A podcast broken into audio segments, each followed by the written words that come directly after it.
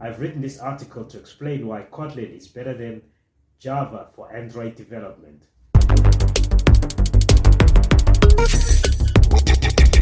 Java and Kotlin are two popular programming languages that are often pitted against each other. They are pitted against each other as both can be used for Android programming.